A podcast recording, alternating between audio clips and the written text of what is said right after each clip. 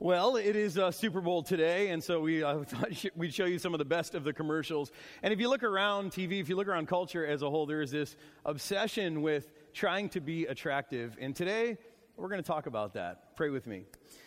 Father, we thank you for gathering us here today. Thanks for your love and your faithfulness, your constancy in our lives. Thanks for having a word to speak to each of us. You've, you've got a word prepared for each and every one of us. Even though our situations are different, we, we believe that, we trust that. And we ask that you now speak. Help us focus on you, focus on the truth that you have to offer us. Help, help us learn about what it means to truly win. So come and speak. I offer myself to you, and I ask that you would have your way in me, through me, through us, that you might be glorified in all we do. We pray this in Christ. Amen. Now, you've all heard the old saying that beauty is in the eye of the beholder, right? Uh, and if you think about what that means, basically what it's saying is that it uh, doesn't matter uh, you know, who you are objectively, that, that subjectively, beauty is what someone sees. And so there, there's kind of this challenge in that statement that says, you know, if, if you don't feel beautiful, just wait around, and eventually someone, the right person, will behold you. They will find you beautiful, and that's all that matters. Which sounds nice, but it actually sounds pretty passive, doesn't it? I mean, what if you don't want to wait around for the right person to come and behold you? What, what if you'd actually try to like to work to try to make yourself attractive, what then? See, the art of trying to make ourselves attractive, it has existed for almost, almost forever. You could go way back to the Garden of Eden where, where Eve knit together fig leaves in uh, a Lululemon fig leaf style, you know, trying to make herself look good in fig leaves.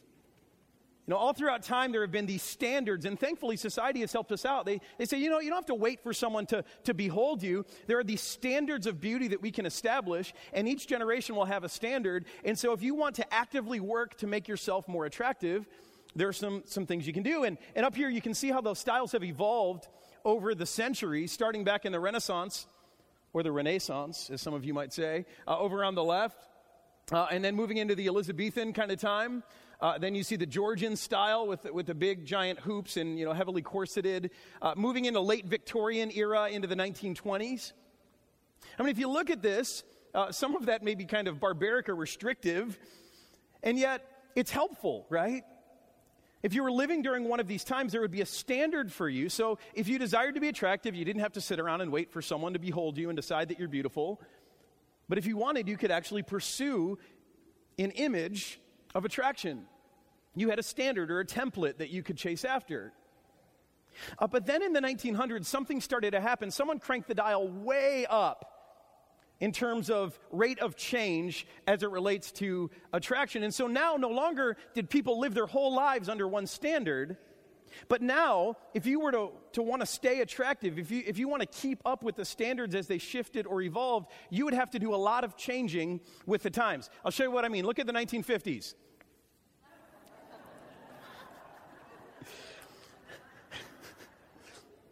Uh, I'm not sure who that is. I don't know if that's like uh, James Dean or uh, uh Marlon Brando or, or, something. But, you know, 1950s look, kind of rebellious, uh, you know, square, muscly, rugged, you know, nicely parted hair. 1950s, uh, that's the standard. and then, you know, you go a decade or two later, and, and that changes. Now, a decade or two later, you have to get really hairy.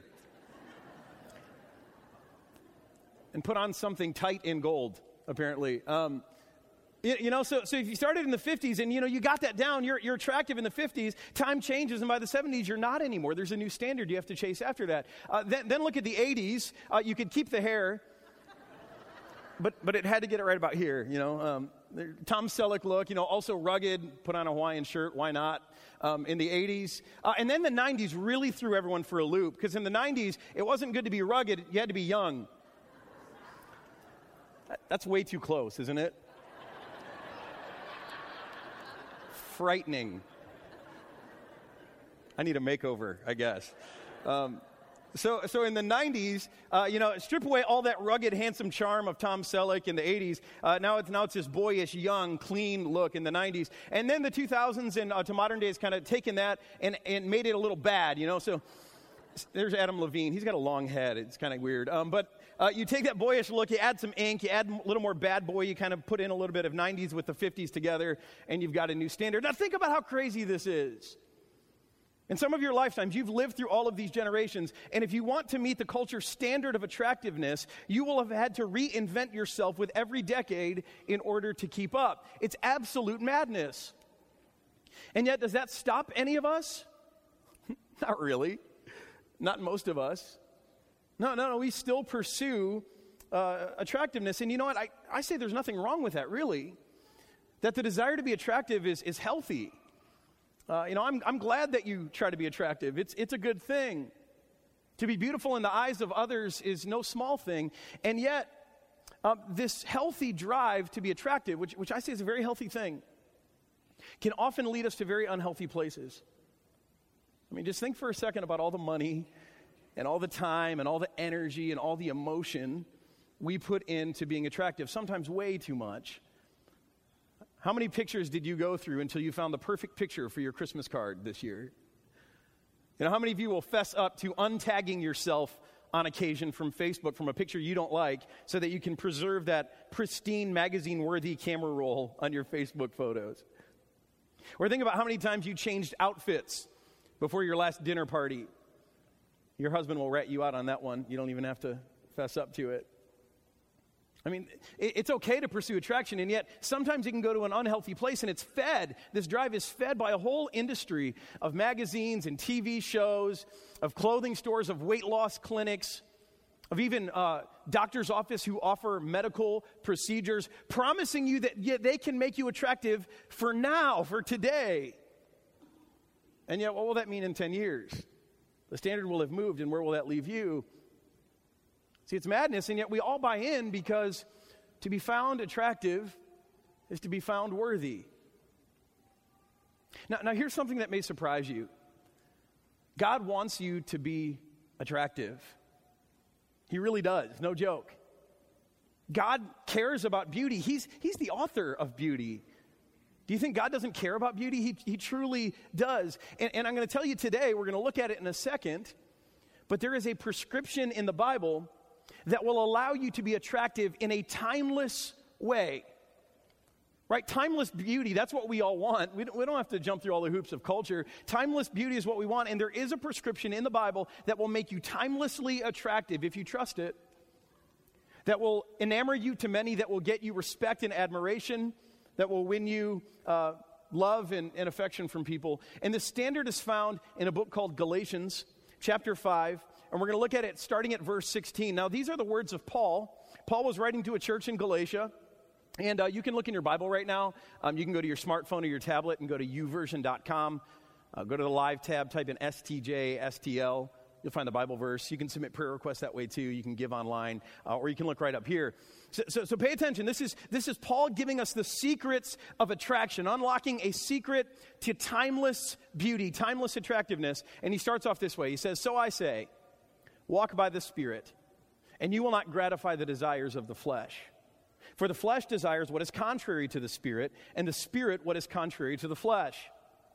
They are in conflict with each other, so that you are not to do whatever you want. But if you are led by the Spirit, you are not under the law. So, so Paul starts off and he says, you know what, there are two ways that we can live. We can live by the Spirit, the ways of God, or we can live by the ways of flesh, the ways that come natural to us. And he says, inside of us, there's this battle between spirit and flesh. If you've been given the Holy Spirit through baptism, if, if God's Spirit rests on you, there's still this battle between spirit and flesh, and they're trying to lead you different ways. And Paul's going to ex- describe what ways those will lead you depending on which one you listen to. So he starts off with the, uh, the, the flesh. He says, the acts of the flesh. You know, if you follow that way, if you follow that way, the acts of the flesh are obvious sexual immorality, impurity, debauchery, whatever that is, idolatry, witchcraft, hatred, discord, jealousy, fits of rage, selfish ambition, dissensions, factions, and envy, drunkenness, orgies, and the like. I warn you, as I did before, that those who live like this will not inherit the kingdom of God. Now, here's where we should all be having an uh oh moment right? Because somewhere on that list, it should have nailed you. It should, it should have pegged you. It should have said, hey, this is something you do.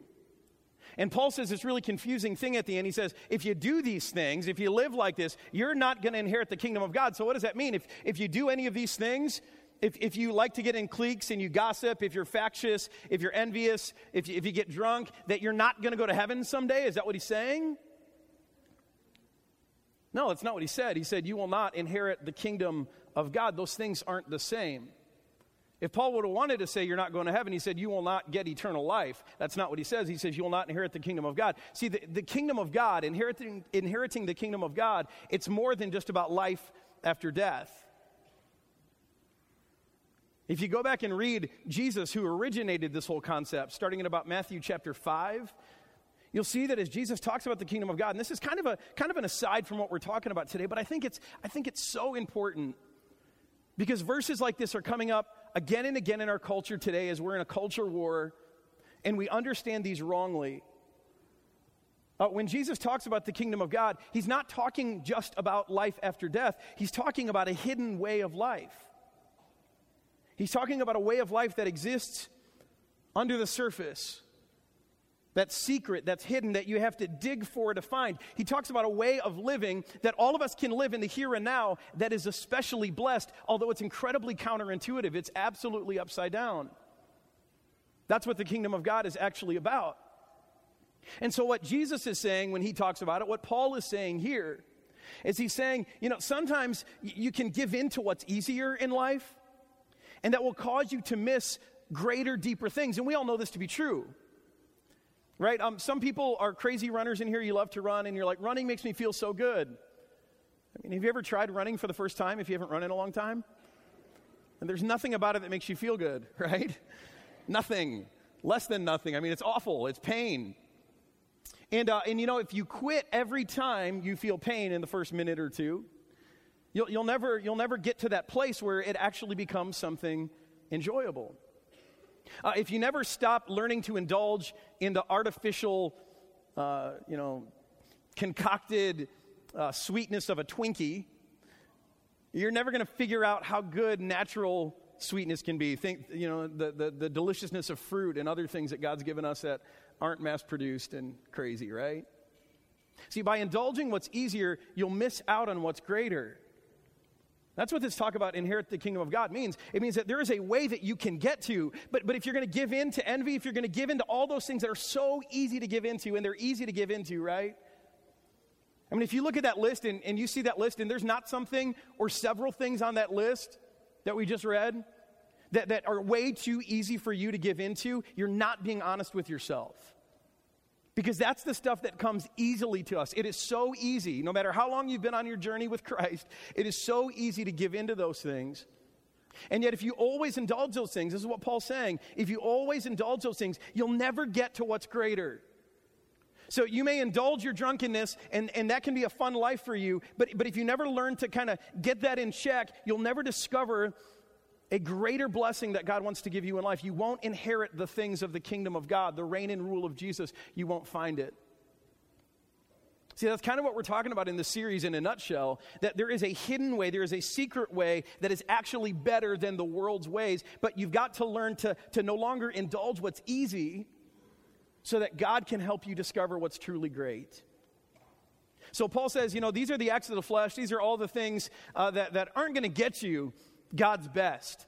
You won't get to inherit the reign and rule of Jesus and all of the, the great things he has for you in life. And, and then he goes on and he explains what living under the Spirit means, how you get to inherit something greater. He says, But the fruit of the Spirit, so the ways of the flesh, the fruit of the spe- flesh, but now he says the fruit of the Spirit is love, joy, peace, forbearance, sometimes known as patience. That's how I learned it. Kindness, goodness, uh, read the rest of this list with me faithfulness, gentleness, and self control. Against such things, there is no law. So, so, there you have from Paul this, this list of behaviors that will not only help you inherit the kingdom of God, but these are the secrets to being timelessly attractive. Right there, Galatians 5 22 and 23. And some of you are feeling bait and switched right now. Because you're like, man, that's really churchy. Come on, that doesn't work. That's the way you become attractive? Of course. I mean, you've all seen this at work in your lives before, right? I mean, tell me you haven't seen this happen. Uh, a really beautiful person, someone that you deem physically beautiful. Have you ever had this happen? Someone you find really beautiful, you spend time with them, and after spending time with them, you're like, I would not touch you, right? Come on, you've been there. I call it the Kim Kardashian effect. Right? You, have experienced that. And you've experienced the flip side too, where, where at first there's someone that you kind of write off and you think they're not much to look at, but you spend time with them. And as you get to know them, as you get to see their, their character, as you get to see some of those things manifested that Paul talked about, they, they, they literally become more attractive. You've all experienced that, right? If you're not sure, I'll just remind you that Jesus falls into that second category of people. Even the prophecies about him, they, they, they warned people and they said, you know what? He's not going to be much to look at. There's nothing in him that's going to be stately. There's not a lot about him that is going to make people want to admire him just by seeing him. And it's true. I mean, Jesus was born in a no, nobody town to nobody parents. He was kind of a nobody. And yet people were drawn to Jesus by the multitudes. Why? Because of who he was, because of how he lived because of the fruits of the Spirit working in his life. Right? I can say that's true for me in my own journey. I mean, just for me, at least for me, I can say this is true that I don't worship Jesus because he's the Lord. I guess I have authority issues. That's, that's not my reason. And I don't worship Jesus because he's powerful. I don't love Jesus just because he's the master of the universe who was raised from the dead. The reason I love Jesus, the reason I follow Jesus, is because he's good, because he's loving, and he brings joy into my life and, and he gives me peace like no one else can and, and he's so patient with me. And he's kind and he's faithful even when i am faithless. And he's gentle. You know in those moments in my life where, where i don't need a harsh rebuke I, I just need someone to be gentle. He is always gentle and he is self-controlled in dealing with me. Because if he weren't i would have been smote from the planet a long time ago. You know he uses restraint with me I mean, that's the reason I love Jesus. That's the reason I follow Jesus. It's not just because he's powerful or because I have to, it's because he's good. It's because he evidences all those things that Paul talked about. He, he is truly attractive. And, and if you're someone sitting here today and, and, and you're just not seeing it, I mean, you, you've learned, you're learning about Jesus or you've learned about him and you're not understanding the draw, here's what I tell you that on, on the surface, you're right. There's not a whole lot there. But as you spend time with him, as you get to know him, you'll see You'll be attracted. You'll love him too. Just, just keep spending time with him. See, Paul says if you want to be timelessly attractive, if you want to unlock the secrets of this hidden way called the kingdom of God, if you want to inherit that in your life and its blessings, he says, put on love, joy, peace, patience, kindness, goodness, faithfulness, gentleness, and self control. And still deep down, you're not buying it, are you? I can see you. You're just kind of like, mm, I'm not sure. You know, that's why we'd rather spend all of our time, our money, our energy trying to pursue other standards of attraction, right? I mean, that's why today you're going to hear this message and you're going to go home, and what's going to change for you? You can be like, yeah, that's nice, but um, we still got to do all this other stuff.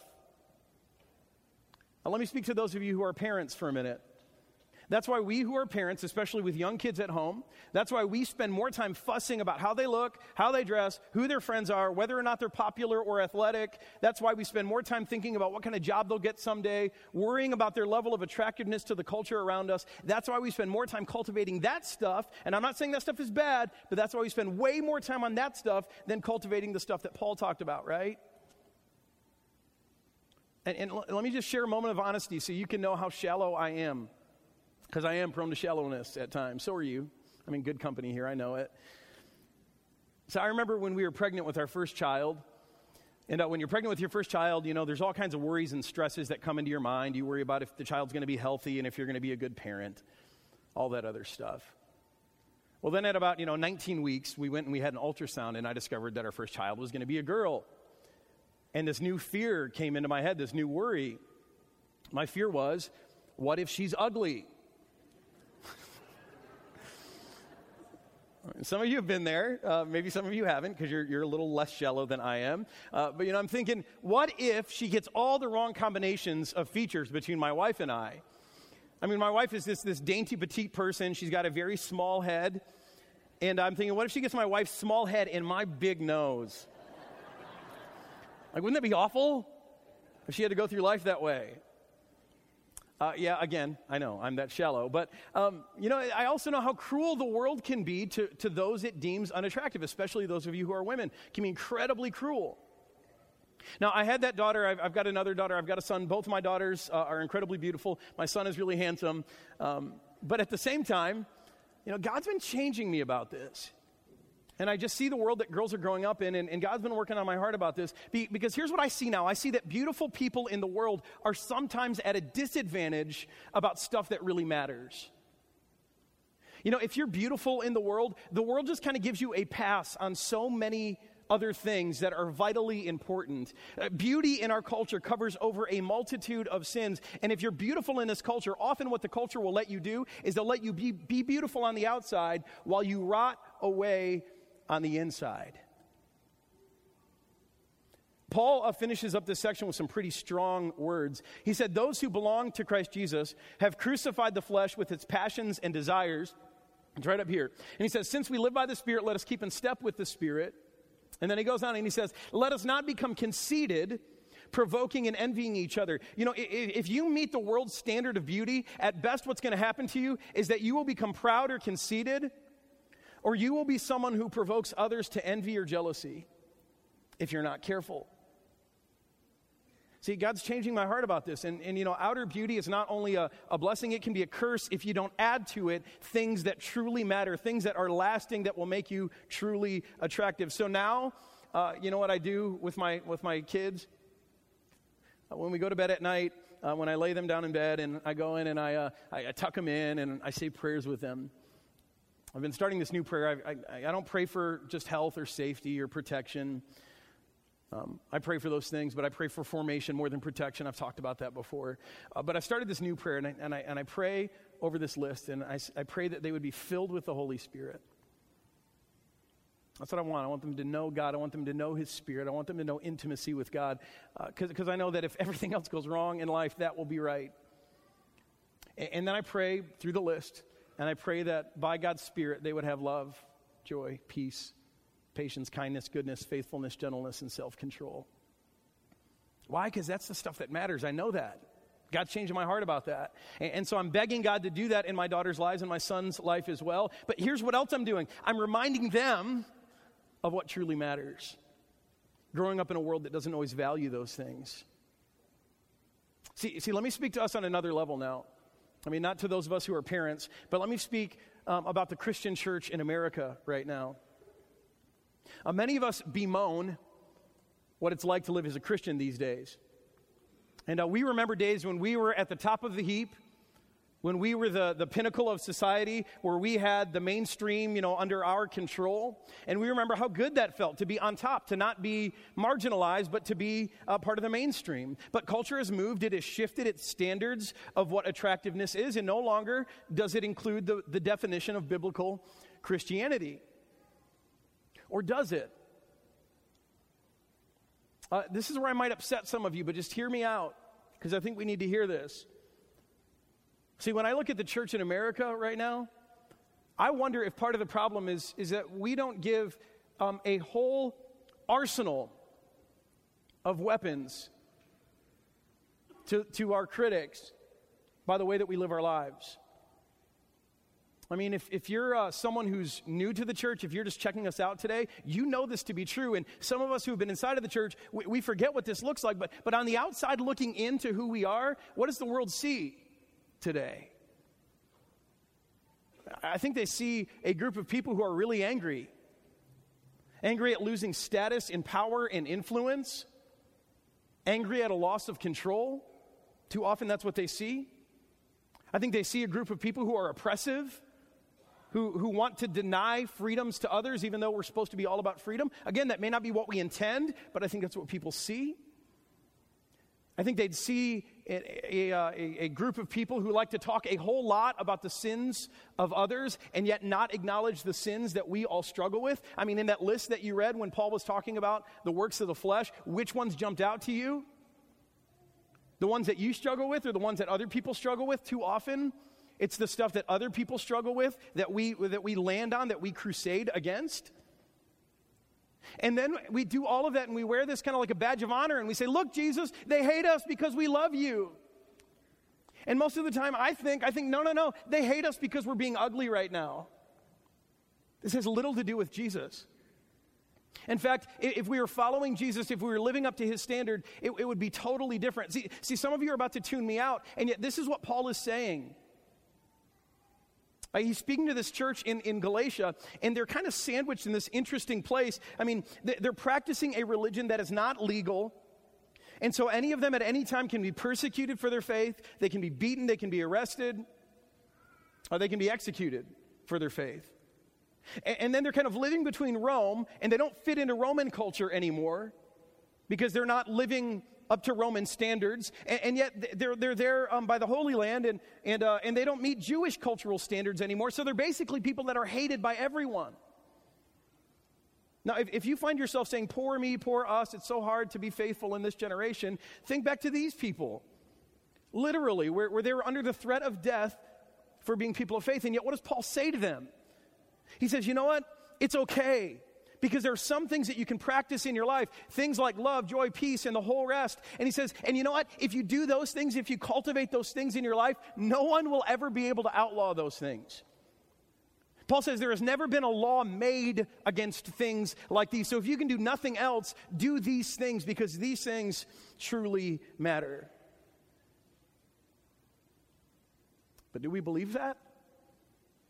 Not just as people, do we believe that as a church? Just this week, uh, a man by the name of Ron Zender died. Uh, his picture's right up here. And most of you have no idea who that is, nor should you. Uh, this man was, uh, was my pastor from the time I was about 11 or 12 till I think about 18 when, when he retired from the ministry. And um, Ron Zender was just an incredible man, uh, one of the most beautiful men I've ever known just attractive in every way. I mean, uh, in some ways, it, was expected. He was, he was a great pastor, he was a powerful preacher, strong leader. He, he kept our church focused on the mission to reach lost people, and our church grew immensely under his leadership. It was really exciting to, to have him as our pastor.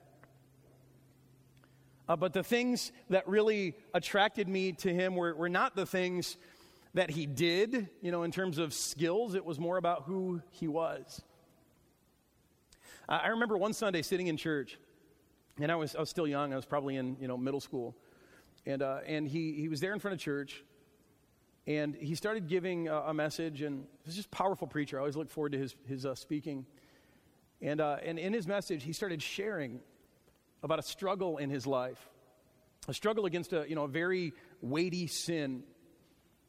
And, and he began talking about this with just all kinds of openness. It was, it was shocking. It was scandalous that a pastor would talk about a struggle that he had had, and it was in the past, but, but it was while he was a pastor, a struggle that he had had with a very real sin. It was something that I had never heard another Christian man admit, let alone a pastor, on a Sunday morning in front of his whole congregation. It's not like he lost his mind for a minute. There were multiple services, and he did it every time. And he shared the struggle. Uh, and it was when he did that that his, his respect in my eyes just went through the roof because I'd never known anyone like this. So many of the Christian people that I knew, they, they were trying to act like they had life together. They were trying to act like they were pious and holy and wise and, and all put together. And here's my pastor talking about this, this great sin struggle he had and then I started to notice that this was a way of life for him this, this vulnerability, this, this authenticity in everything that he did. He did not need to be admired by people or respected as an upstanding Christian leader. As I really got to know him, I, I started to see that he didn't care about that. He didn't care about people's opinions. What he cared about was living his life full of the Holy Spirit, living his life full of lo- love and joy and peace and patience and kindness and goodness, faithfulness and gentleness and self control. He changed my life. He changed my view of pastors for sure, but he changed my view of what it meant to live as a, as a Christian man. But it was all about not some outer standard, it, it was about opening up his life to the work of the Holy Spirit and begging God to cultivate the fruit of the Spirit in his life. Christians, What if you started measuring your life against this standard? You know, instead of all the things we usually focus on, things that we hope will make us attractive in the eyes of someone, what if we focused on this instead? Or, or what if we corporately, as, as the church, started focusing on this list? If we all went home and memorized Galatians 5 22 and 23, and we started praying for that for ourselves, if we focused on that instead of all the things that we usually focus on, if we got more excited than being filled, uh, more excited with being filled with the Spirit and the fruit of the Spirit than we did about whether or not our doctrine was pure or whether or not we were crusading against the right or wrong issues, what if we measured ourselves against this standard of saying, Am I a person of love and joy and peace and all the rest? Can you imagine how life would be different if every morning or every night before we went to bed, we prayed and asked God to fill us with His Holy Spirit and asked by name for these virtues? I mean, don't you think that would change everything? I mean, do you think that anyone in the world, I don't care what the world does in terms of pursuing its way around us and, and what culture says about us, but, but if you embodied these things in increasing measure, measure, do you think the world around you would find any fault with you? And even if they did, even if they accuse you of wrongdoing, do you think you'd care if your life is all about love, joy, peace, and the rest? See, I think this is so powerful. Regardless of who you are, whether you're a person who has, has kind of you know, met that culture standard of attractiveness today, if you're sitting there and you kind of know that you're it right now, you, you've got it figured out, you've got the look, you've got the style, you've got the swagger, you've got it all. Even if you're that person, or whether you're someone who has never felt attractive in your whole life, the playing field is leveled right now. And what if instead of pursuing those things alone. And again, it's not bad to be attractive. Put on nice clothes, do your hair, please. Use deodorant when you come to church, especially. That's all good stuff. And yet, what if you started caring more about these things? Irrespective of your appearance. See, there is a secret here to timeless, true beauty that will cause people to admire, love, and respect you. It's the fruit of the Spirit. And uh, one day someone was uh, talking to Jesus, and he said, You know, those of you who are fathers, y- you know that you'll give good gifts to your children. If, your if your kid asks for bread, are you going to give them a stone? If they're hungry and they ask for an egg, will, will you give them a scorpion or a snake? And all the dads in the room are going, Of course not. And then Jesus says this He says, Well, then how much more will your Father in heaven give the Holy Spirit to those who ask him? See, today it starts with asking. So I invite you to rise on your feet. As we ask God to make us new and to fill us with His Holy Spirit, uh, you know, there, there are things that are so good that no human law has ever been made against them. And then there are those other things that we talked about at the beginning things that, that only make us ugly, and yet so often in life, those are the things that we pursue. Those are the things we get fixated on. Uh, today, I want us to have an opportunity to lay down those things.